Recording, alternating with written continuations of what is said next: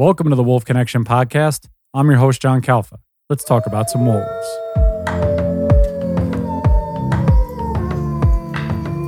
Joining Stephen and myself from Madison, Wisconsin. She is a doctorate, uh, uh, PhD in wildlife ecology, infectious diseases. I think I got it all right. Ellen will correct me if I did not, but Ellen Brandell joining us. How are you, Ellen? How's everything going in Wisconsin?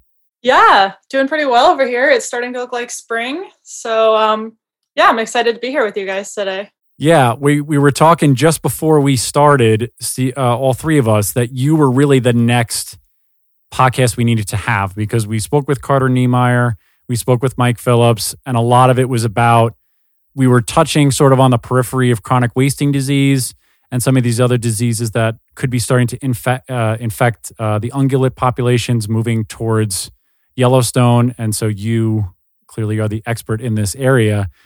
Uh, just give everybody a little bit of background about how you got started. Uh, I know you, you graduated from the University of Montana, wildlife biology, and then infectious diseases, uh, your PhD in Penn State. So, how did you get involved uh, working in those areas? Yeah, so um, I really didn't know much about wildlife, um, anything before I started my my undergrad, and um, I had applied to the University of Montana. I'm originally from Michigan. I had applied there a little bit on a whim, um, and I went out for a visit, and it was really the first time I had seen mountains. Um, mm. and I was like, that's it. I'm done. I'm sold. This is where I'm going. I didn't visit anywhere else after that. And uh, yeah, so I went into wildlife biology there. I had I'd been interested in animals, had thought about being a vet. Um, but when I got to Montana, I realized there was this whole massive field of study of wildlife, and I did not know that that had existed. So that is the path I went down. Um, I started doing field research my freshman year, uh, actually that winter. So pretty much right off the bat. And I have been hooked ever since. So, my undergraduate, I really just went into wildlife biology. There was no focus on infectious diseases. Um, I was on field projects ranging from snowshoe hare phenotypic mismatch with their environment and climate change to um, grizzly bear, black bear co occurrence to um, wolves. So I, I, kind of had this broad range of of topics I had studied um, in the field in my undergrad. And so I started looking at infectious diseases really when I started looking at PhDs. And um, I, I ended up doing my PhD under Dr. Peter Hudson at Penn State University. And he's an infectious disease ecologist. And I started reading some of his work um, as I was getting interested in, in this potential program I was going to be joining. And it just really fascinated me. Um, infectious diseases are like systems within systems. So you have the whole system of the pathogen or the parasite as well as the host and then environment predator prey all these other things. So it gets very complicating and very intriguing uh, very quickly. So yeah i've only really been an infectious disease ecologist for the past five or so years um, but it's been awesome. Super interesting stuff. I mean you only say five or six years. That seems like a lifetime though for any amount of study which is it's great that you're in this. And i mean well we'll we'll kind of jump right in because I, I was reading I read your uh your chapter which I I'm going to dub it your chapter in the uh if anybody goes out and wants a book to read about wolves Yellowstone wolves science and, and discovery in the world's first national park definitely go on Amazon look for it. It's edited by Doug Smith Daniel Stahler and Daniel MacNulty. Uh so chapter 9 is your chapter where you really dive into and others of course other colleagues of yours but where you discuss uh, distemper, parvovirus, um, adenovirus, I think is how you say it. Please correct me if I'm wrong, mange and herpes. So there's a, a lot of things that you discuss in that chapter. So, from what I was reading in there, the infectious disease study of the wolves, specifically in Yellowstone, didn't start until 2005. So, can you give people a little bit of background of the wolves when they first got there? There were obviously they were i believe they were vaccinated so they were immune, not immune but there were no viruses or any sort of pathogens in the wolves that were transported to yellowstone and then these diseases started cropping up as they got into the environment, correct? Yeah. So, um, yeah. So what happened was when the wolves were reintroduced, they were they were vaccinated, they were given given antiparasitics. Um, basically, the vets and the biologists wanted to make the wolves as healthy as possible prior to reintroduction, right? To give those wolves the best shot of surviving and making the reintroduction successful. Um, and so they gave them a whole suite of vaccines. If I just like to tell people it's basically what you'd give your dog. You know, when you get a dog, when you adopt it, it gets this whole suite of, of vaccinations. It's essentially the same package that you're giving these these wild animals um, before the reintroduction. And so the wolves were put in Yellowstone, um, and a lot of these pathogens are multi host, the ones that you just mentioned. And so they were probably existing in the environment previous to wolf reintroduction um, through other species, other canids like, like coyotes, foxes, um, and some of them, like distemper, are carried also by, by bears, by weasels, by cougars. Um, and then domestic dogs, of course, which are really important reservoir or main host for a lot of pathogens. Um, and so the wolves were put back, and over time, once they started reproducing and had these individuals that are no longer immune, um, then the wolves start to pick up infections and parasites, pathogens, bacteria, um, all sorts of things. And this is natural. This is a natural process, right? These are things that exist in nature, um, uh, except for mange, which we can come back to maybe in a little bit. But um, what really happened in 2005 was there was a canine distemper outbreak, and um, pups were dying in plain sight of the public and of people that work for the Wolf Project. And people just said, What is going on? And that is when um, Emily Almberg, who was kind of my predecessor in this, um, she had the same PhD advisor, Peter Hudson. They decided to start taking a look at this um, with Dave Mech and Doug Smith and, and, a lot of these other people that work there. Um, and so 2005 is when the disease project really took off. But luckily, we had observations and samples from so many wolves dating all the way back to reintroduction. So we were able to basically trace the invasion of these different pathogens through time from reintroduction to present. So how so so if the animal if animals are being reintroduced on the landscape and they have an immunity, wouldn't that generally be passed down through generations? Or is it or is it because it wasn't a, a naturally occurring immunity that it didn't? Or how many generations is it taking from that first generation of Im, uh, immune animals to to have pups that are no longer immune? So let's think about it um, in terms of childhood vaccinations. So every baby for the most part in the us has to get taken in and get their measles mumps rubella polio et cetera etc. This whole suite of vaccinations as babies, right?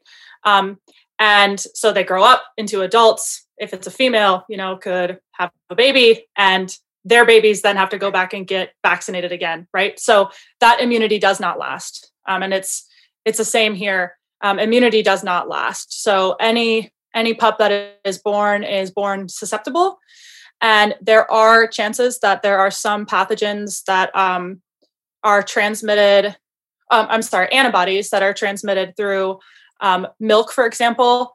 Um, in which case, a pup that is um, that is drinking its mom's milk could get antibodies that way and have this short-term immunity that typically wanes very quickly, like within the first few weeks or months of life. Um, but in general, let's just assume that all individuals that are born are completely susceptible to getting that infection, even if the the mother was immune. Um, there are some cases, not maybe to get maybe not to get too detailed, but um, there are some cases where genetic resistance might form to certain types of infections, um, and so over over a long period of time, you might have a host population that becomes more resistant, um, but that is not the same as immune. So, yeah, hopefully that answers that question. do you see or were there any anything that you guys picked up with the difference between the, the gray wolf and sort of the the the black phase because i know were there any differences like you were just talking about in terms of immunity or sort of being able to fend off certain diseases and pathogens were there was there any difference in, in the wolves there that you could see? Because I know they interbreed uh, to try and sort of, you know, have the best chance of survival. So is there any difference between sort of the, I guess, the gray wolf and sort of the black phase wolves that that sort of cohabitate and co-populate? So this is um this is a super detailed question. So um I will maybe we can just like break it down in, into bits um, at first. Sure. Um, but let me start off by saying that um, a lot of these pathogens that we've discussed, distemper, um, distemper comes in in waves, so it's a little bit different. But adenovirus, parvovirus, herpes virus, they are super prevalent. So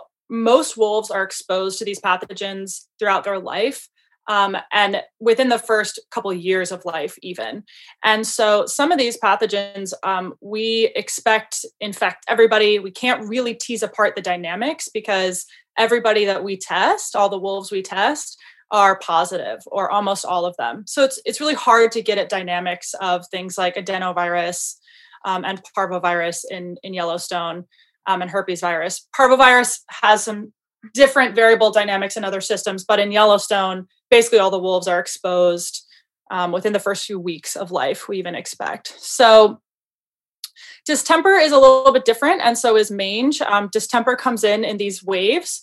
So that's called um, an epizootic um, or an epidemic type of virus. And so what happens is it, it'll come in carried by many of these hosts that I've discussed, um, basically all the carnivores, wolves, coyotes, bears, uh, cougars, weasels, and it will cause big outbreaks that go through the whole population.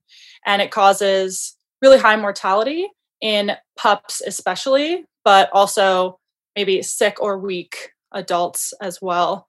Um, and then mange is a chronic pathogen. So it's it's actually a parasite. It's an ectoparasite. It's a mite, right? So that causes chronic infections. So individuals might be infected for months, um, for years, might clear it, might not, might not clear it, might die because of the infection. So for us, distemper and mange have really been the pathogens that we've then been the most interested in looking at because they have these variable dynamics. So I'll circle back around now to the coat color question.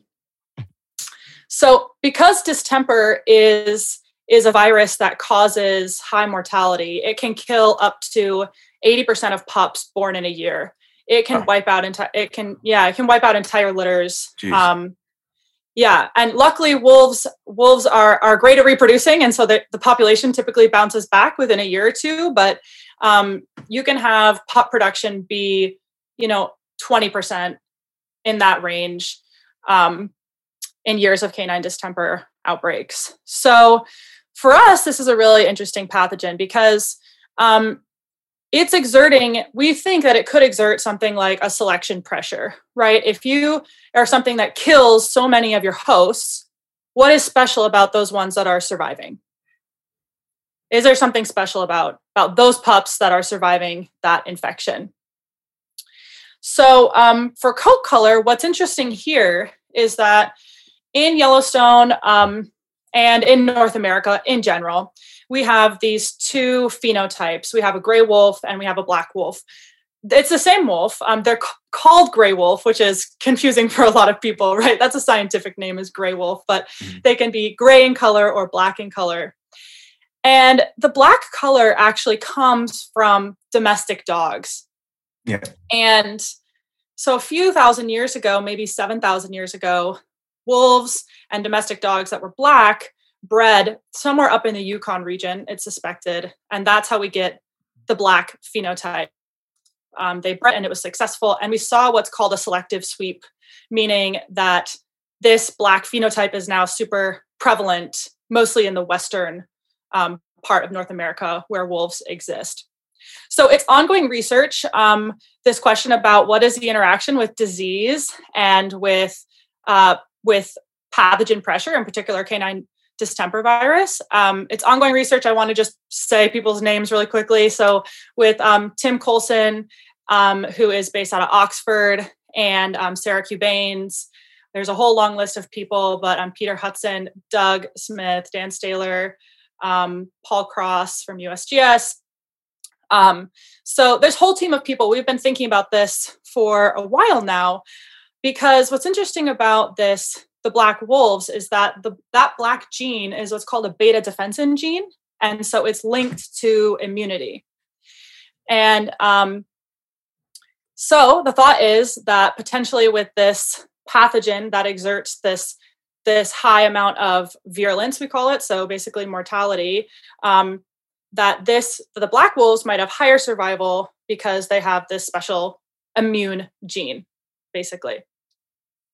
So um, that is the thought in general. We do know that black wolves survive better in years of canine distemper outbreaks. We know that black wolves and um, gray wolves, I want to say, I guess I should say, black wolves that are heterozygous. I don't know how much detail we want to get into here, um, but there, there, are some differences in black wolves. So, so black wolves that um, have a, a, certain form of of the black allele do survive better, and mm-hmm. maybe I'll leave it at that. It's an ongoing area so, of research. So, I guess this is an extension of my last question.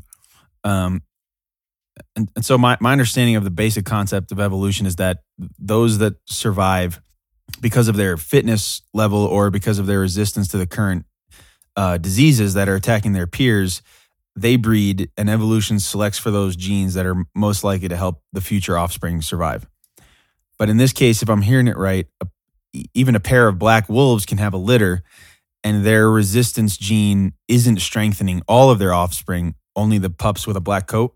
So um, we have to do some simple genetics equations basically to to describe this. But um, the gray the gray wolf is the dominant gene. So mm-hmm. um, if a black and a gray are to mate, then um, the gray is going to be what's dominant in okay. in that pairing of the alleles. So um, if if two blacks mate, mm-hmm. um, you're going to get you're going to get black wolves. Um, but if you have a gray and a black, you could have a mix. Mm-hmm. So, and if you have two grays, you're only going to get grays, right? So um, that is kind of the idea. Actually, two two blacks that are both heterozygous could also produce a gray. So yeah. we have to. There are some equations that that go into this. Um, but to answer your question, yes, to have to have this gene, you have to be black presenting. So you have to have the black phenotype. Um, and specifically, you have to have a heterozygote, which means you have one dominant and one recessive allele. Um, because if you have two recessives, which are it's a black homozygote, um, you actually have very very low survival, like barely mm. barely even survive out of den emergence. I see. So so why isn't that why isn't that simply defined as like the more genetic diversity the higher the resistance? Or is there something more complicated happening? No, so actually, this is what's called um, the heterozygote advantage. It is a coined term, the heterozygote advantage. And what it is, it is actually a reason to maintain genetic diversity because you have to have a mix of a dominant and a recessive allele. Right. So if everyone is dominant, if everyone is recessive, you have none of that variation. And mm. so if you were to have an infection come in, it could potentially wipe out um, everybody if they're all the same. Yikes. Wow. Yeah. Okay, that makes sense. I think you answered it in full. That was great. Yes. Just go through Ellen, just tell everybody what are the what are the effects of distemper? So what was the why is there such a high mort, uh, mortality rate? What what are the the symptoms of distemper and how can it run through a, a canine population or a carnivore population so quickly? Yeah, so uh, that was more genetics than I was expecting to answer from you guys. So sorry if that was a little bit wordy. I wasn't. No, no, it was great. I mean, that's what this podcast is. It's supposed to be wordy. Yeah. Um, so distemper is in is in the measles family, um, and so human measles, I'm sure we all know, um, causes really high mortality. It mostly affects children, and so it's in that same that same family. And this same family, the measles family, actually has had quite a few viruses that have been pretty horrible um, for for wildlife. Um, one has been rinderpest, if you've ever heard of that, and so distemper is in is in the same grouping. So what happens is um, quite quickly within the first few weeks or months of life, that's when we typically see outbreaks in the summer. And the thought is because that's when there are all these susceptible individuals on the landscape, all of these um, all of these young animals from all those species I mentioned that could be hosts. They're typically being born in the summer, so that's when we typically see these these outbreaks. And um, the pups will get really lethargic, um, and the symptoms at the end of life can be pretty bad. Um, so in the beginning, they'll be lethargic, they won't be eating, they'll become emaciated. But towards the end, it starts to affect the central nervous system, and you'll see muscle tremors and seizures. Um, it's it's pretty horrible. Mm. And so for hmm. pups, we normally don't actually see this because it happens in the den, or we, it's hard to get really great visuals of pups um, right at that time of den emergence. So that's why this 2005 outbreak was interesting and special in that way, and kind of was a catalyst for this research. Um, but there was another case that was pretty high profile in terms of us watching the symptoms of distemper play out, which was 949M, who was the alpha male of the Lamar Canyon pack. He actually died in August 2017 when there was another distemper outbreak. He also had mange, pretty severe mange prior to getting distemper, um, which is probably why why he ended up dying of distemper is because he was already um, immunocompromised. Yeah. But right. so what happens is towards the end of death, um, animals typically go, start going towards water. Um, mm because they are dehydrated and emaciated. And so he was away from his pack, and we just crowds watched him for a couple days, just twitching and trying to eat, and he couldn't eat. Uh-huh. Um, yeah, it was pretty bad. So that's the only adult that we've ever witnessed in the park dying of distemper. So otherwise, we honestly don't really see a lot. We end up just seeing no pups. We end up just seeing um, females going in and having denning behavior and packs um, going into the den acting as if there are pups and then it either just completely stops and we know that they've lost their litter or it's kind of strange behavior we can't really tell what's going on for a few weeks and then we see the pack all running together um, you know towards the end of summer without any pups and we know that they've lost their litter so if we are not um, seeing anything but we end up not seeing something right not seeing these pups that's evidence that something has happened in the dens um, or something we didn't witness where the pups didn't survive. And so that's when we'll do serology. And so during captures, um, which are in the winter, so pups will be at least about eight months of age, um, we'll capture them and then we'll take their blood and we'll spin it out to get serum. And we'll test that serum for antibodies. Um, and the antibodies tell us whether or not that wolf has mounted an immune response, right? So if you catch a wolf that's eight months old and it has antibodies for canine distemper, then you know it was exposed within the last eight months, right? and we know that they're mostly exposed in the summer. So we can then infer that there was exposure or an outbreak th- that summer of that calendar year. So we kind of do this backtracking to figure out exactly what the dynamics were. What's the indication of an outbreak versus you know business as usual, or, or how how early or late in the process are biologists kind of cluing in on an outbreak event? And is is there a moment that this happens? Like, is there are there are there multiple events that are occurring in the environment or the climate that causes this, or is it purely just uh, the amount of susceptible animals at the time? Yeah. So um, we typically will not know that it is an outbreak until towards the end of the summer um, when we start to see, like I said, packs no longer have exhibiting denning behavior. Hmm. Um, and we will be wondering what what has happened there. Um, this gets muddled when we have females that aren't collared that are um, reproducing and we can't really track their behavior and we don't really know what they're doing so there are chances um, there is a chance that we miss some of these dynamics because it is a lot of it is looking in the past um, but I would say once we start seeing packs moving without their pups, um, you know, in in the fall, then we definitely suspect something has happened. Or even earlier, if if a pack loses their pups, you know, in June, they will continue on with life. They're not going to sit around at the den with with pups that haven't survived, and um, you know, they might even um, there's they might consume them again after they've died. Those females that have lost all those resources.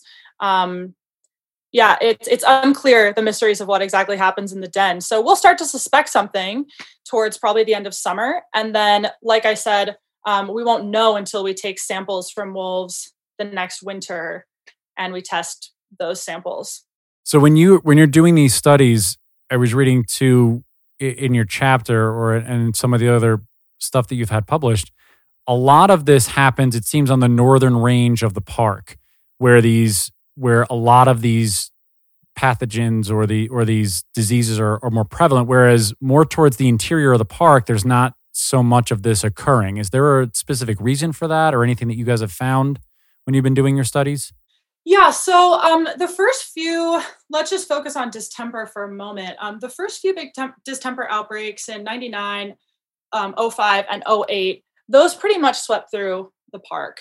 Then, once the population density of wolves in Yellowstone started to decline after that, so there was a high in the number of wolves, you know, right around 180 wolves ish, um, 2007, 2008 that declined and has since been steady at around 100 wolves. So um, during that first kind of period after reintroduction, when the population grew really rapidly and was big, we did see outbreaks that swept across the population. And then subsequent to that, we did start to get patchier exposure where some packs would be exposed in some years, some packs in other years. We didn't really see these big outbreaks. Um, and then in 2017, that is when we saw um, a distemper outbreak, kind of a partial outbreak, mostly on the northern range. And then in 2018, we saw distemper then enter into the interior. So we start to see these mismatched dynamics more recently. And um, this is probably just mainly a result of density. So historically, wolf density was greater on the northern range. And when there are more wolves, there's more aggression between packs. And so that could be a time for transmission. Um, there's probably also higher dispersal rates when these packs are bigger. And so there's a lot of movement of wolves between packs, and that could be a source of, again, transmission of those pathogens. Uh, and then in general, where there are more hosts, there tends to be a higher capacity to maintain pathogens for a longer period of time. Um, so on the northern range, where we saw more wolves, that's simply just more individuals to carry these pathogens. Um, mm. And this gets a little interesting when you consider that wolves live in packs, but just to keep it simple, I think it's mostly a function of density. Whereas in the interior, wolves were more spread out. Um, and so we didn't we don't see uh, these these bigger outbreaks more recently there because wolf packs are just not contacting other packs at such high rates. Mm.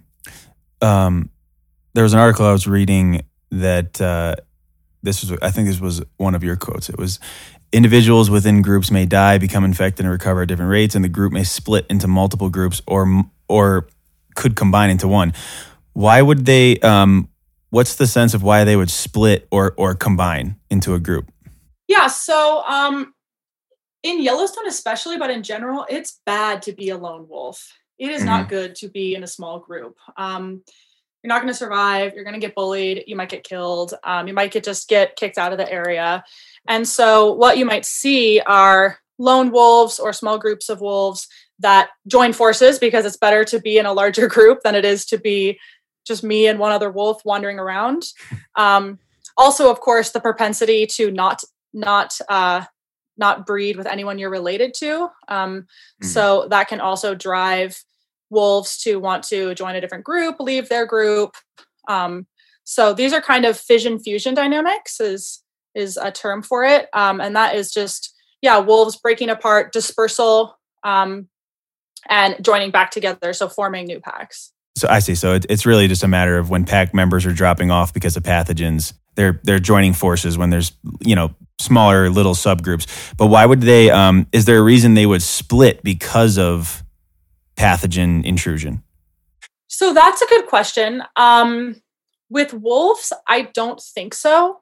Mm-hmm. Um, that is something really, really hard to research in the wild. So basically, what you'd want to know in a perfect world, um, if you want to know about individual behaviors at, in terms of uh, pathogen infections within the group and of the individual, you need to know whether every single individual is infected or not or immune. Um, and then you need to know when they got infected and you need to know the behavior changes of those individuals. So is that is i would love to know that yeah i would love to know that question um, the answer to that question but it's it's been done in very few animals. There have been some experimental studies um, with insects because social insects have these amazing ways to get pathogens basically out of their hives or um, or whatever it is. And and so there have been some studies that have um, experimentally infected insects to see if they would leave the if they would leave their group if um, individuals in the group would treat them differently mm-hmm. and there is some of that that has been documented with social insects um, i'm not sure how we would know that answer with uh, yeah. with a wild carnivore things to be studied in the future um, so yeah. uh, right oh, i, I want to touch on mange because i feel well actually my question before we get to mange is do you because i've seen it in a couple different places because wolves are so social and because they're in packs and whether they split off or not, they're always going to get back with each other at some point. Is that what makes them more susceptible to these transmittable pathogens or diseases more so than say cougars or you know things like that? They're they're maybe more of a uh, an individual animal that that sort of you know they'll have their litter and then they they go off and live on their own. Does that seem to be relevant?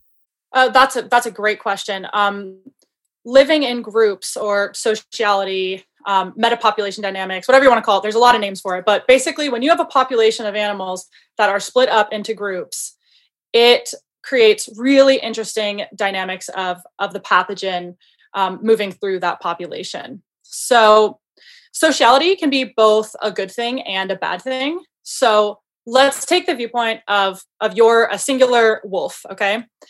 Um, if any of your pack member becomes infected with something while they're out, you know, hunting in their subgroup, they're going to come back and they're going to give it to you, right? So mm that that is a con of being in a social group is that mm whatever your pack members pick up, you're going to get it probably too. Um, however, on the plus side, if you do get sick, then you have pack members that might help you survive in multiple ways. They provide food, they might provide warmth, which in terms of mange in the winter is very important. If you have wolves that can be close to each other. And actually, Emily Almberg, who I mentioned earlier, she looked at this in particular with mange and found that a lone wolf infected with mange has about 20 times higher risk of dying than that infected wolf in a pack of at least eight wolves. Mm.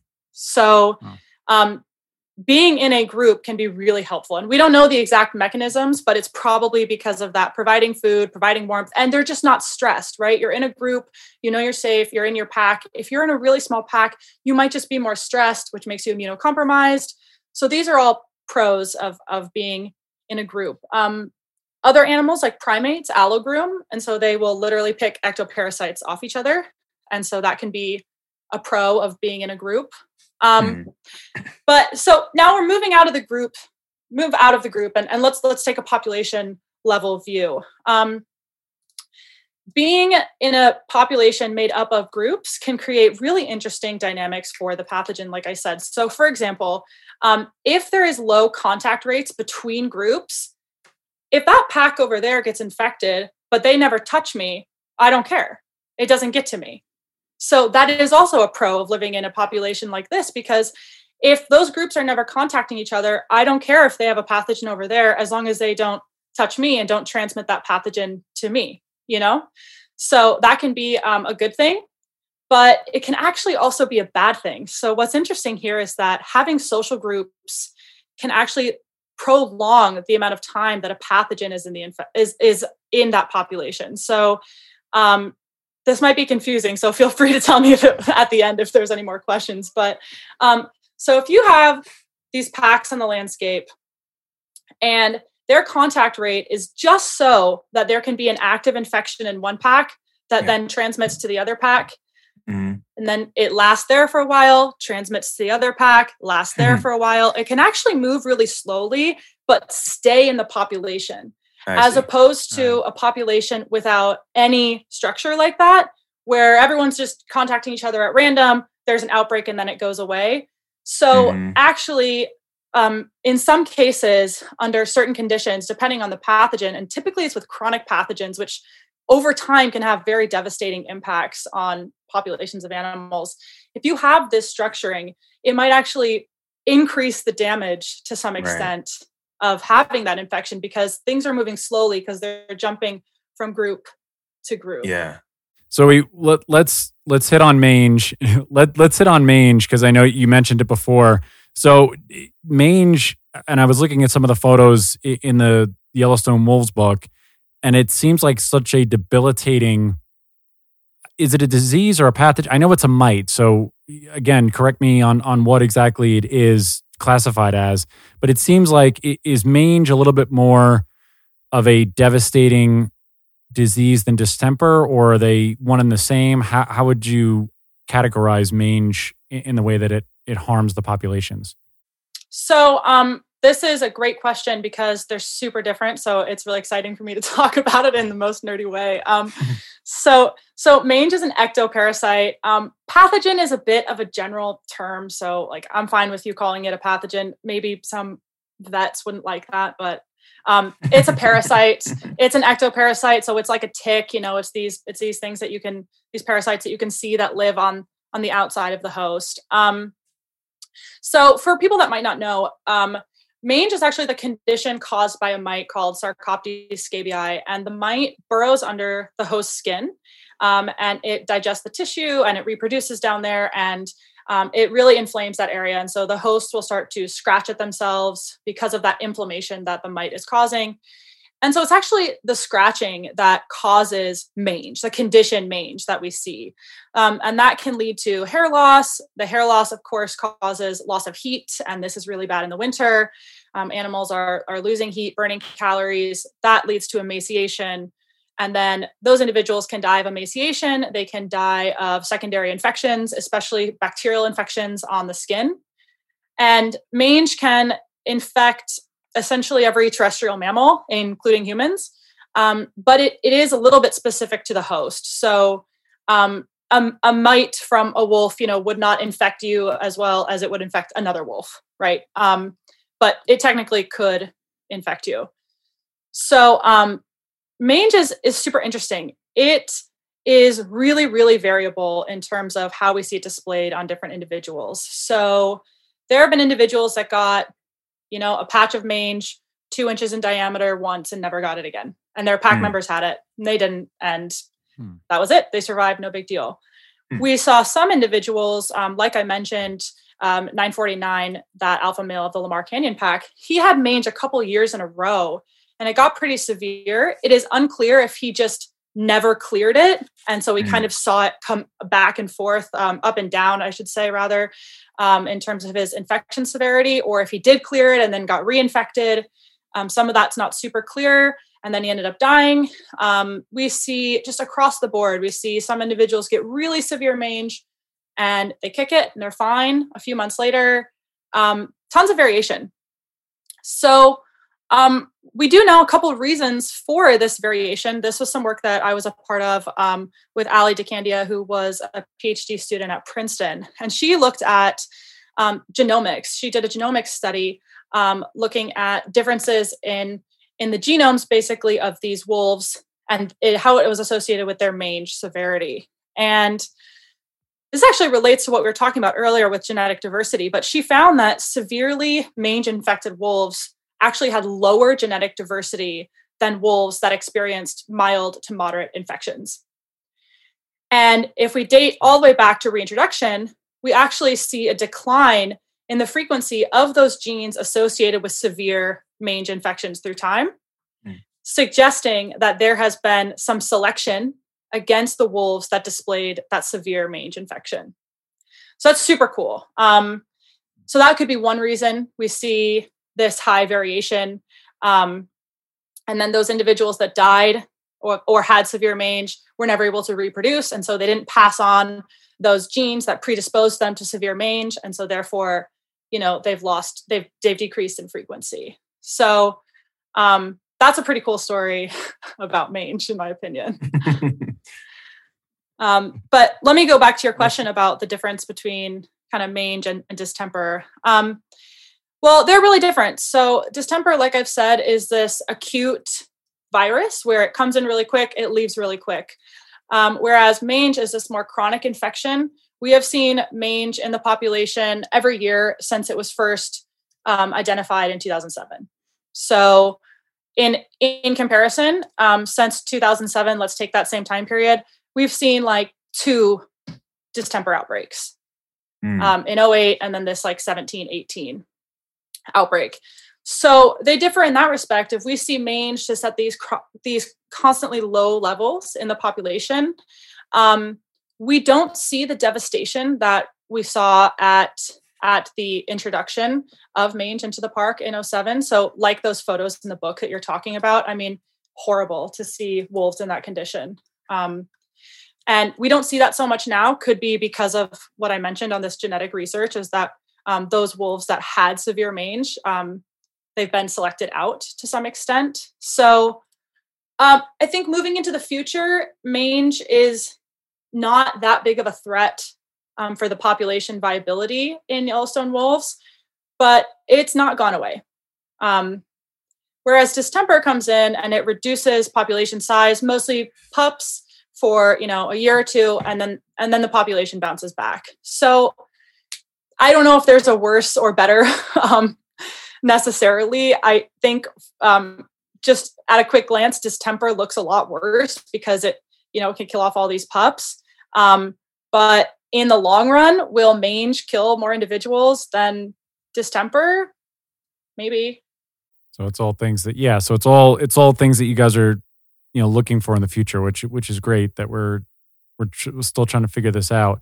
Um, let's touch on before we started the podcast. We were talking about CWD, chronic wasting disease, which has become, I think, more of a prevalent issue in at least the podcast that Stephen and I, Stephen and I have done with people. It just sort of comes up as a natural talking point now that CWD, I, I believe it started in Wisconsin, in the Great Lakes region, uh, Mich- Michigan, Wisconsin, Minnesota, in that area, and it's it's making its way west.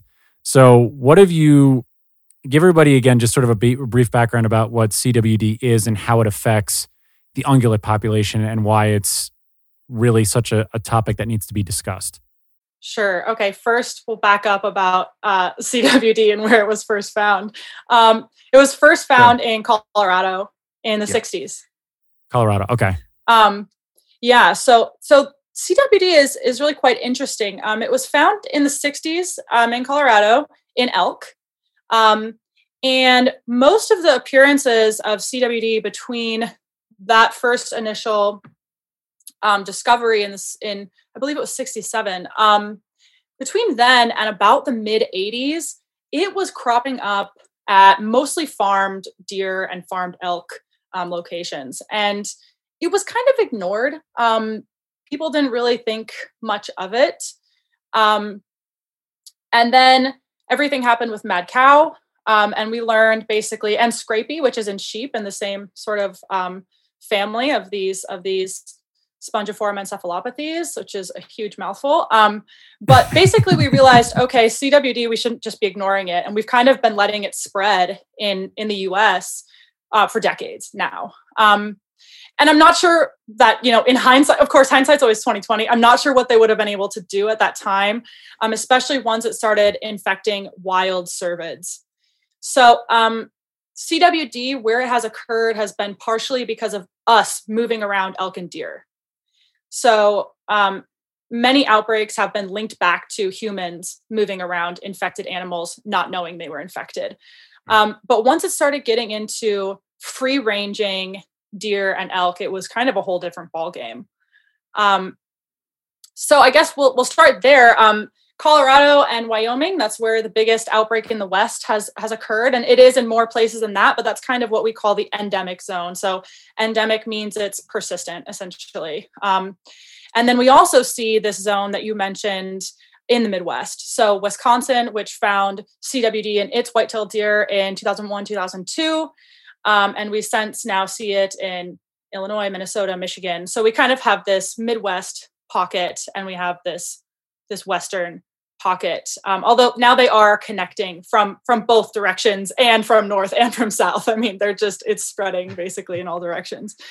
Um, so chronic wasting disease is a prion. Um, it is essentially a, a protein. It's just we have prions. All of us have prions they naturally occur it's just a protein in our body most prions are in our central nervous system but they occur um, in other tissues as well and um, cwd is strange it is simply a misfolded protein. It's that prion that naturally occurs just misfolded and it makes it pathogenic. And the folding structure actually makes it more prone to aggregating.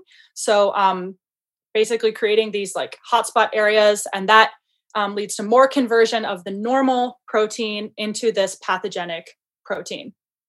So um, the mechanisms are still being worked out about how that happens exactly, but essentially, when a deer elk ingests um, this misfolded protein from another individual or from the environment, then it causes their prions to start to misfold in that same way. Um, so they're strange. they're not like a normal virus um, that we're used to hearing about in that sense, but they do. They are transmitted similarly. So CWD is transmitted through saliva, urine, feces. Um, those are the main routes, but also the environment. Um, this misfolded protein actually is much more stable than the natural occurring form of this protein. So it's very difficult to get rid of once it is in the soil and on on the landscape. So that's kind of CWD in a nutshell. It tends to be quite slow moving. So um, you might detect CWD and then it doesn't start increasing rapidly for five to 10 years after first detecting it. Um, it tends to move quite slowly, but it does over time lead to population reductions, declines um, through CWD induced mortality. And all, all individuals that get CWD will die. So it infects mule deer, white-tailed deer, um, elk, and then there have been a couple moose that have been positive, and it also infects uh, reindeer. So this cervid family. That's not to say we it couldn't infect other families, but um, it is it is specific to the cervid family. Um, yeah, so it's a huge problem. It's very hard to eradicate, uh, as you probably have gathered from everything I've said. It mm-hmm. it lasts in the environment. It spreads slowly, and individuals don't start displaying symptoms until they've been infected for one, two, maybe even three years. And so you don't know who's sick. If you want to go out and kill the sick ones, you can't tell who's sick until the last few months of life um, when they have these behavioral changes. They can't really swallow. Um, their their motor skills diminish, so they end up losing a lot of weight. They end up drooling, um, and then they kind of become confused. I have collaborators that that say when you look look at the brain of a severely infected and uh, deer elk, it's like Swiss cheese, and mm that's why they're called um, this spongiform encephalopathy because literally it looks the brain looks like a sponge so um yeah i will say on like one bright side of all this um, there are populations that have of deer and elk that have chronic wasting disease and we don't really see dramatic declines we see a pretty stable population and they've had chronic wasting disease for decades so there is i don't want to say there is some variation um, among hosts and among locations. Or, for example, where I am in Wisconsin, you know, they've had CWD for at least 20 years, probably longer, and the deer populations are stable, increasing. Um, it might be because it's a bunch of white-tailed deer that are fed on corn and have a bunch of babies, and the population just grows. So um, it, it's not all doom and gloom, but it's not good. Yeah. yeah. So a few people mentioned mad cow disease. I think you did a few minutes ago as well. Are the, they're not the same disease renamed in a different animal? They're uh, they they come from like a common you know ancestral well they yeah they are both prion diseases so they're mm. both from from these um, they both are basically conversions of natural proteins that we have but but yes um, the the actual protein the misfolded protein is different between between CWD mm. and between mad cow, but um, they are of the same family.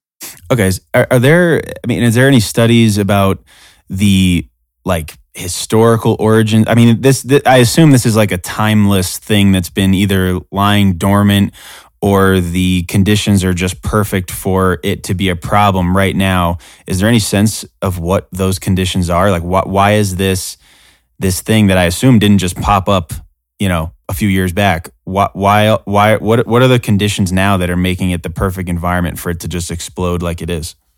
Um, yeah, that's a great question. Um, I think a lot of people wish they could go back in time and look at those conditions. Um, I don't know about the specific origin. I will say that there there are some ideas about how CWD got to be in live animals. Um, so cervids, when they are poor on in their nutrition, so specifically in the winter, um, they've been documented to actually chew on the bones of of other dead cervids. So um, mm. you know, mm. bones have a lot of nutrients in them. So um, and the same thing actually with antlers. Um, you might actually see deer or elk that chew on antlers, shed antlers, um, or like I said, bones in in carcasses. So that is one hypothesis of where this came from was that it was some random spurious thing that happened in a deer. The deer died, and then or elk, whatever, and then deer and elk went and they chewed on the bones, and then it they got infected. That's one idea. um, and then scrapie, which mm-hmm. is in the same family here um, of these of these mad cow disease, prion diseases. Um, so scrapie is the same thing, but it infects sheep. So there is also um, an idea that sheep had scrapie, they died, um, or before they died, got in contact with wild elk and deer. So there's that it was derived basically from scrapie as one mm. one other alternative. Um, I don't know. So things are just getting around, really. I mean, it's like things are moving in cars, hunters are moving deer. Oh, that's the thing is that there's a lot of movement. Um, there's a lot of movement of animals done yeah. by humans. I mean, not even just animal movement. Yeah. Um, right. And I didn't think I, I don't, I didn't, I didn't realize the extent of that until I started looking at chronic wasting disease. And then I'm like, oh, we mm-hmm. translocated located elk from here to there to a different country. I mean, South Korea has chronic wasting disease because yeah. elk from Canada were moved to South Korea to be on a farm. I mean, so we do, we do weird things. so what are some of the things that you yourself, your colleagues that what I guess what are you've outlined some of the the problems with you know obviously human migration of of these animals animal migration. It's just been sitting around and it's uh, it's around. So what are some of the ideas for the solutions of trying to i guess sort of control this disease in a way that because we were we were talking a, a couple podcasts ago where it's stands to reason that it's possible that CWD could get transferred to humans at some point down the line if it mutate or it gets to that point and humans could become infected and possibly die of this. So is there what are the steps being taken I guess to sort of try and combat this in multiple different ways? Yeah, man, I was waiting to use this word zoonotic that Mike Phillips taught us last time and now you ruined it. Sorry. You got ahead of me, dude. So, I mean, our our best way to manage wild animals is through harvest, is through hunting. Um, so that is the by far the number one way that that CWD has been managed. I put manage in quotes because uh, mm. we're not very good at managing uh, ungulates, cervids uh, to control for for CWD so far. Um, but that is the major way um, that that state agencies um, are trying to control chronic wasting disease is through harvest. Um, there was a, uh, a, a group of reindeer in Norway that got infected with chronic wasting disease, and they actually killed all of them. It was over 200 individuals. Wow. They're like, "Listen, we've seen what's happened in the U.S., and we know that if you just remove um, a certain proportion, it doesn't go away." And they killed them all. And it actually lasted for a few years. They were CWD free, and then mm. they just detected chronic wasting disease again in Norway. So um, it it somehow it got to other species or other groups. Um, so eradication, that's one example of eradication, hasn't really worked. Um. We've tried uh, many things, test and cull. So go around and test a bunch of individuals, see who's positive, kill them. Um, if they're negative, release them again. Uh, we tried decreasing density. So just, you know, have tons of hunting in these areas with CWD and hope that reduced density will reduce transmission. Um, many, many things, many approaches through hunting. Um, that is really the only management we've had in the Jackson area where the Jackson Hole area, Wyoming, um, where there are feed grounds. There are over 20 elk feed grounds um, in that area. Um, it has been called upon, people have been calling upon the agency basically to um, fish and game to to disband those feed grounds. And that would be not necessarily a form of management, but um, kind of uh, this preventative measure because that is where elk and deer congregate in the winter. and so would be a great place for transmission where you have these huge aggregations of cervids that we know have CWD. Um, that mm-hmm. has yet to happen, um, if it will ever happen. But that is one tactic that is. I'm not sure if it's really being considered by Wyoming, but um, people definitely want Wyoming to consider it. Um, so that's that's one other kind of management, and then besides that, I mean, predators is really what people have have been hoping um, will kind of be a solution.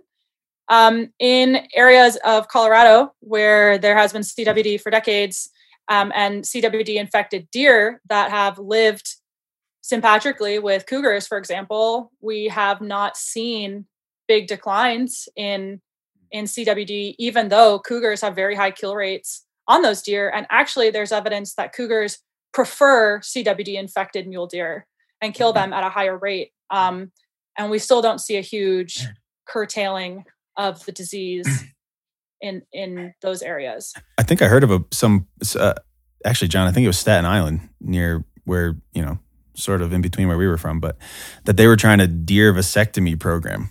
I wonder if that. I don't know how that works or how that becomes efficient. But Does not sound efficient. speaking of mountain lions and that their kill rates are high, but they're not really putting a dent in it how would uh, how would reintroducing wolves be different? And also, um, while you answer that, to compare, you know, I guess three predators: lions, wolves, and us. Why is the efficacy not incredibly high? Is it is it simply because we we aren't we don't have the perception of an apex predator to we don't we don't have the the fine tuned eye to see a, a, compromised animal, and if they're not showing symptoms for a few years, like outward symptom, symptoms that we can see, I don't know how we would be we would be putting a real dent in the numbers. Um, yeah, I, am really glad you included humans in there as as predators because let it be known that humans are the biggest predators on ser- of cervids, um, you know, in the United yeah. States, hands yeah. down. Yeah. Um, so I guess we can start. Let's start there. Um, I don't even think it's so much of a perception of, of humans can't detect CWD infected individuals. That is, of course, a part of it. But I think the bigger question is why would they want to?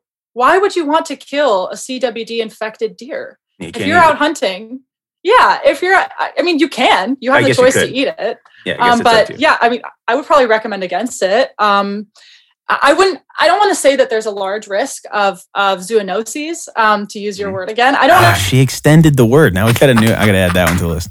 All right. I don't want to say there's podcast. a huge risk of that. There, there's not a huge risk, but it, the risk is not zero, right? So let's yeah. just say that it's not. It's not zero. And if you know um, there are no other options but to die once you become infected with this, like I don't think you want to take that risk. So, yeah. um, so why would you want to? If you are out hunting um, in the Midwest, where let's say, you know, CWD has been around for decades, and you see a deer with twitches, acting strange, seems like it doesn't really know you're there, doesn't really care you're there. Why mm. would that be the deer you shoot? I mean, it, it just wouldn't be. Um, yeah. You would probably call your local wildlife agency and say, I'm at X and X location, and uh, we got some deer that seem like they might have CWD and then you'd probably leave and not want to hunt in that area. Mm-hmm. Um, so that's actually a little bit of, of my postdoc is what I'm going to be looking at is is the efficacy of of harvest and different types of management for controlling CWD. Um, I don't think we know how effective it has been. I can tell mm-hmm. you mm. it's not been very effective in certain areas. Um, but on a grand scale of of all these different states and all these different types of management and harvest regimes and sharpshooting programs and all this, I don't know how effective it's been, um, but in certain areas, it certainly has not been effective, if that makes sense. So yeah. um, I think it remains to be seen how useful harvest um, is at at controlling, reducing, and eradicating CWD. Um, but it certainly hasn't been great so far. Um, so, in terms of cougars and wolves, I think that they both are are amazing predators in their own respect. Cougars can have much higher per capita kill rates than wolves. Um, they select typically more for body size than they do for condition. Mm. But you know, if a cougar is perched up somewhere watching a group of deer walk by, and one of those deer is moving worse than the others and is a bit slower than the others, it Yeah. why would it not take that one, right? It's Yeah. the easy meal. Right. So of course they they are selective to some extent for sure. Um, but of course, out of these three, the wolves are the most most selective in terms of body condition, and I think that Mike Phillips did a beautiful job of of describing describing this and describing wolf predation in general. Um, but as someone you know who's worked in Yellowstone for years, when you are watching wolves hunt, um, you know they run out a group and they make that group of elk a smaller group of elk, and then they t- from that smaller group they're picking out which individual they want, and um, it's going to be the old, the young, and the sick for the most part. I mean, unless it is unless there are environmental conditions like really deep snow when in which case they can take a really healthy bull elk and and they will um, those sorts of things can moderate um, what wolves are selecting for but in general we know that most of the year they're taking either young um, or they're taking old females. And then there's that period in late winter when the bulls are really depleted from growing their antlers and from going through the breeding season and everything. And um, that is when they will take take bulls. Um, so kind of that february march and that's when there's typically deep snow. Um, so there are some of these exceptions but um, in general it is hard to kill things and they want to make it as easy as possible on them um, i will say though one issue with chronic wasting disease and i i don't think in most places that have chronic wasting disease endemically um, we are not going to see, see the same dynamics as we would with wolves in Yellowstone. So I want to go back to what I brought up earlier about this environmental reservoir. So in areas where CWD has been around for a long time, these prions exist on the landscape. They exist in the soil and there's some evidence that they can actually the prions can be taken up by plants which is really spooky to think about um, actually so animals are coming in um, to these areas let's say mineral licks or um, agricultural fields or whatever it is where animals have aggregated over time right through time they are urinating defecating and they're just depositing all these prions in the environment um, prions might be active there for decades uh, and and that's serious. Like there, there, there's been a few studies on this where prions, active prions, have been detected like almost two decades after they were deposited. So um, that makes the that makes the disease system in somewhere like Colorado very different, and the Midwest very different from a Yellowstone where we don't have that environmental reservoir. So the transmission of chronic wasting disease is going to be happening directly from elk to elk, deer to deer for the most part. And so this is where I think predators could have the biggest impact because if they are able to remove those infections as they're coming in to the Yellowstone region, then I think that's the best bet of kind of keeping chronic wasting disease at bay. I don't think it's going to be indefinite. Um, we're going to have some cases in the park. That's just the reality. We probably already do monitoring is not very good in the park for CWD. It's just it's very difficult to do, um, very expensive, and CWD in the early stages is very hard to detect. If you have a prevalence of like two percent, you're going to have to sample a few hundred animals to even get that two percent with confidence. So, um, yeah, I, I think that in Colorado, to go back to your question, I'm not sure. Um, I don't want to say anything really with confidence. Do I think that wolves will be able to remove infected, CWD infected individuals? Yes. Select for them? Yes. Especially if they're symptomatic? No question. There's evidence that cougars do it. There's been um, two or three publications that show that. So cougars select for them as well. Um, so in this kind of new environment where the only transmission is direct, there's a better shot. Whereas if deer and elk are picking it up from the environment around them, um, I'm not sure that predators will be able to keep up, if that makes sense. Um, yeah, it, it will be very interesting to see what hmm. happens. I'm, I'm very interested to see what happens with CWD in, in Colorado and in the Yellowstone ecosystem. Yeah, it just seems like everything you're talking about, it sounds like almost a nuclear fallout with a disease because if things can linger that long in the environment, you're just sort of waiting for it to get picked up. So do you think going forward then, I guess both in your you're in your postdoctorate now and then in any of the research that's going on, do you, are you guys going to be looking more on the to see if this because of the prop that was passed in Colorado and the reintroduction happening hopefully in the next couple of years at how like you say this predator study could help at least like you say put this at bay um, and will that sort of go into your your research a little bit more? Because this is almost like a fresh it, it's it's yellowstone sort of 2.0 but in a different environment where the management might not be there so, what I think is important, um, Colorado does have monitoring programs in place. Um, what I think is important, let's say for Yellowstone, is just to get monitoring programs in place, up and running. It's very challenging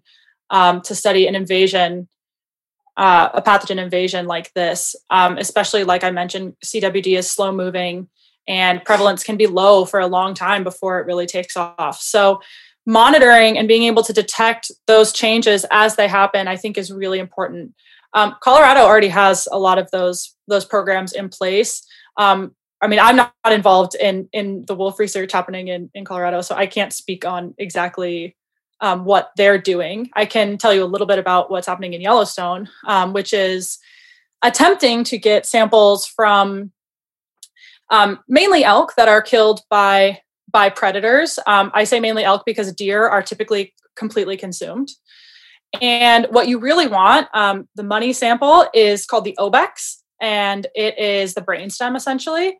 And that is like the gold standard for testing for CWD. So when we go out, um, Yellowstone, when technicians go out in Yellowstone to, not we anymore, but um, as of this year, but um, when technicians go out in Yellowstone they go to these um, carcasses they go to where predators have have killed things um, particularly wolves and cougars and hopefully take samples to be tested for chronic wasting disease. Um, going back a little bit to how, how it's challenging to study so in a perfect world again to know about the dynamics of the predator the prey and the disease you would want to know um, background prevalence so you'd want to know just generally um, how many elk, let's say, are infected. And you'd want that broken down by age and sex class. So you'd want a bunch of samples from males, females um, throughout their life. And you'd want to know what, what the structure of the disease looks like in terms of that host population.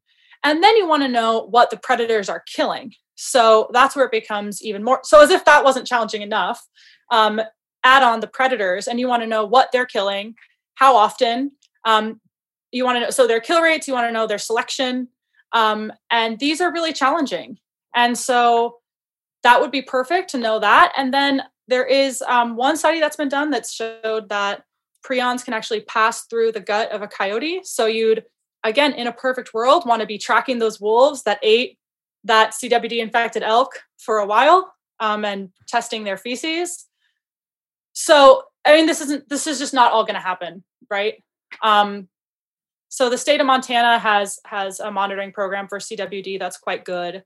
Um, but in the park, we're we're just limited in, in what can be done in terms of biological samples because predators and scavengers will eat everything. Um, so I, I just advocate for monitoring. I mean, we just need to know when it's coming in. We need to know what the predators are killing, which we already do, but we need to know that with respect to CWD status, which is kind of a whole different beast. Currently, what state is being impacted by CWD at the highest rate? Um, in the Midwest, that would be Wisconsin. Mm-hmm. I am not sure if it's Colorado, um, Colorado or Wyoming. Um, I'm I want to say Colorado, but I'm not positive on that. Hmm. Yeah, I'm just wondering if there's any correlation to states that have very few predators. I mean, I assume Colorado has a decent amount of mountain lions, but uh, well, I guess I don't know. Are are black bears even a substantial threat to small ungulates? Oh, for sure, especially for for deer fawns. Yeah, mm-hmm. definitely mm-hmm. for okay. deer fawns. So so I guess we should also say, um, you know, moving away from wolves and cougars specifically, um, Yellowstone is also, I think, a great candidate for kind of keeping CWD at bay because they have all of these predators and scavengers. When something yeah. dies out there, it is cleaned up so quickly. Um, so this is kind of an example I like to I like to um, to tell people about. So I get this question of, well, can it pass through the digestive tract of the predator? So, like I just mentioned, there's um, been one study that looked at this where coyotes were basically fed CWD infected meat. They mm. ate it, and it um, it was detected in their feces for like two or three days um, post consumption. So, so what you'll get, and this has been an argument used in Colorado, which is that well, wolves are going to spread it. So right. they'll eat CWD infected individuals. They'll go on the landscape, and they'll they can move so much in a day that they'll spread it. Okay, right. so that's been an argument. So let's take an example of of um, an elk that elk can typically live about two years um, or more after after contracting CWD before they end up actually dying. So let's say that an elk is killed when it is when it's had CWD for six months. Okay. So in that beginning, it's killed by wolves, whatever, in Yellowstone. Um, mm-hmm. So it has had only six months to potentially transmit that infection onto others and to shed the prion out um, in the environment through through its urine, um, basically. But in the beginning parts of the infection, they're actually not that infectious. So they're not shedding a lot of these prions. They shed the most prions at the later stages when they're really symptomatic. That's when they are really sick. They have the most prions in their body, and that's when they are are shedding, trans, able to transmit the most. So let's say a wolf picks up on some subtle cue that us as humans cannot detect, mm-hmm. kills this elk at six months. Um, so it's had those six months to maybe transmit a little bit. And then, worst case scenario, the wolves eat that elk and their poop has prions for the next two days. Okay, worst case scenario. And then let's even say a couple scavengers go in there, some bears, whatever. They do the same thing. It's in there, it's in their poop for another day. Okay. Now compare that to a world without predators, especially wolves as a focus here. But then that elk goes on for another year and a half or right. more, shedding in the environment, transmitting to other individuals, and they're reaching their infectious peak, which is towards the end of their infection. Mm. So that's what I, I just, you know, think of it that way as like, what's going to be worse? It's in their poop for two days or, uh, or they're transmitting for another year or more. I mean, there's a huge difference in the transmission potential in those two situations. Right. So it's not just about, yeah. it's not just about whether they select for them or not. It's like, it's beneficial to, for them to die early. I mean, really. If, if you have an infected elk or deer, um, the shorter its lifespan is while it's infected, then the better. the better. it is to get rid of that infection, right? Because wow. the fewer transmission events that can occur. Makes sense. I mean, we, have heard it, you know, now multiple podcasts in a row of of how we can use predators as an assist to humans as a predator, also to, you know, again, try and do the best we can to manage what's going on. Um, Stephen, do you have anything else before I ask Ellen our last question? The final question. Dun, dun, dun. Yeah. Um, no, I do have a funny question actually that that came up while Go you ahead. were this whole time. Really, I've just been thinking about it. Are there are there any uh, is there any go to research um, that focuses on the possible benefits of disease in wild animals, or is the discovery of a handful of diseases affecting one species or multiple species like this really a sign of an imbalance? um, or some other micro problem in wild places? Um, that is a great question. So I guess we can start with. Um, I don't want to necessarily use CWD as an exact as an example, but let's just start with that. Um, so let's say you know for the predators in Yellowstone with with CWD at its boundaries, it could provide um, basically an easy food source for them. And I'm not just talking about CWD, I just mean any kind of pathogen that creates symptoms like this that impede mobility and make them an easy target for predators. So um, if if there are pathogens kept at low levels in prey that make them easier to eat for the predator, um, that can be that can be beneficial for the predator and for the prey population because you're getting rid of those highly infectious individuals. And so there there can be a balance um, in that way, actually. And I guess the second part to your question, um, I would say, is that there are a lot of really interesting parasites that have um, many parts of their life cycle that can actually they live in multiple trophic levels. So um, we see this, let's say, for intestinal parasites. We see this even in Yellowstone, um, where elk have some sort of um, intestinal parasite like Echinococcus, um, and it gets in their tissue. And then what happens is the wolves consume that tissue and then um, they poop out the eggs basically into the environment, the parasite eggs.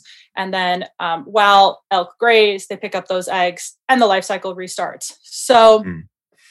that is a, a, simple example, but there are some really complex examples, like with trematodes, um, that which are another type of parasite, that they actually live in three trophic levels and they require many hosts to survive.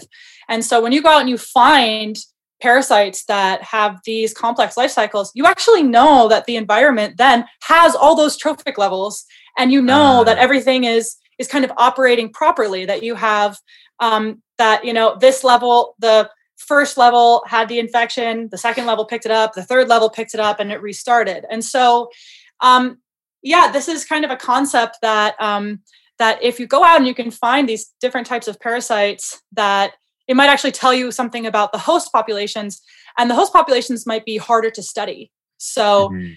You find the parasite um, you might be able to find the parasite. Let's some of these are aquatic. If you just take some buckets of water and sand and you detect them then you're like okay then i know these other species must be here.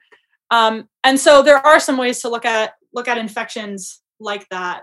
Not all infections are bad. Everybody has infections. You have bacteria in you right now. You know um, uh, CWD is kind of what we're focused on at the moment, but in 30 years it'll be something else. Um, yeah, well, yeah, maybe not way- for CWD. It might still be CWD in 30 years, actually. Yeah, but yeah, the way you're describing some of the transmission of some of them, it, it, it was reminding me of I don't know, you, you know, when people tell stories about how squirrels are hiding nuts and they're forgetting 70 some percent of them. So that's planting trees.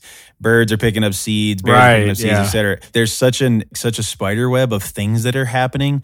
It's almost like Mother Nature made so many layers so that it could never be stopped. And these pathogens and the transmission of them, they just remind me of that idea. And so I'm like, man, there's got to be a silver lining to this. I, I, don't know. I guess I always just lean on the side of whatever's happening out there constantly that can't be fixed is is Mother Nature's intentional design. Yeah, I will say it's not not the case for all. I don't want to say that all you know all pathogens are great, but yeah, of course. But yeah, no, it's great. No, and I agree with Stephen. I think it's it, it's I think it gives us more optimism in the fact that you know Mother Nature and the Earth itself can basically heal itself and continue to function in a way, even though we as humans interfere more so than we should. It just goes to show that there are these places where things can exist and and just keep functioning as if nothing's going on. So the last thing that we'll ask you before we let you go is when you hear the word wolf, what is something that comes to your mind? Um that is tough. I think wolf can symbolize so many things for so many different people. Um, in my mind, and especially in with respect to infectious diseases, um, I would say adaptive.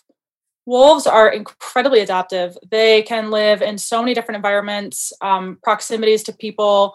They can eat so many different prey species, so many different types of things. And in terms of diseases, um, they tend to tend to be quite resilient to a lot of things um, and yeah so i guess i would i would say adaptive mm. love it we never so, get the same one twice i know. We've we've been doing this for a while now and you so it's a new one. Nice. A new one yeah. So ellen please tell everybody if you have a social media handle where they can follow you maybe on instagram or something but more importantly, too, where they can uh, check out some of the works that you've published, any books, publications, websites, things like that. Uh, please tell everybody where they can look at the work that you're doing uh, in terms of infectious diseases. And congrats on the uh, NY Times. I saw that on your Twitter just now. Yeah, thanks. That was pretty cool. Yeah, so Twitter, uh, you can follow me on on Twitter. Um, it's Ellen E Brandell, and um, you know you'll get anything from like my dog to publications. So um, just that's what you'll get on my Twitter. But um, and then yeah, my website, um, which is ellenebrandell.weebly.com, and I post research updates there, and um, and that I have my full CV, so you can find my publications um, and more information just about me. Uh, and then I guess I'll just plug the Yellowstone Wolf book that you mentioned um, that I I was author on um, one of the chapters. Well, yeah, lead author on chapter nine, and also um, an author on chapter six in there as well. Um, so that book was many many years in the making, and it's absolutely beautiful. And I think it's a great resource for anyone that has an interest in, in learning about wolves and ecology because it's not it's not meant for the scientists, right? It's just meant for the interested audience. So uh, yeah, I'll give a I'll give a shout out to the book. Great. That's great. Yeah, everybody, please go go check out Ellen's work. It's it's fascinating. It's in depth. If you you know, obviously, if you've gone through the podcast, you know she is a wealth of knowledge. I, again, the book is Yellowstone Wolves: Science and Discovery in the World's First National Park. You can find that on Amazon. I'm sure Barnes and Noble, everywhere else you can find it. Ellen, thank you so much for being on the podcast. It was so great to meet you. And uh, yeah, continued success in all of your work and everything that you're doing. This was great. Thank you so much. Yeah, yeah thank you guys for having me. And um, thanks for Absolutely. thanks for um, you know, showing people, hopefully sharing uh, good science and information about wolves and wild animals. Yeah, it's all yeah, you. Absolutely. Thank you so much. Howls to everybody out there. And Stephen and I will talk to you next time. Bye, everybody. Bye bye. Looking to support Wolf Connection or sponsor one of the wolves in our pack? Just go to wolfconnection.org, click on the donate tab, and find out more information.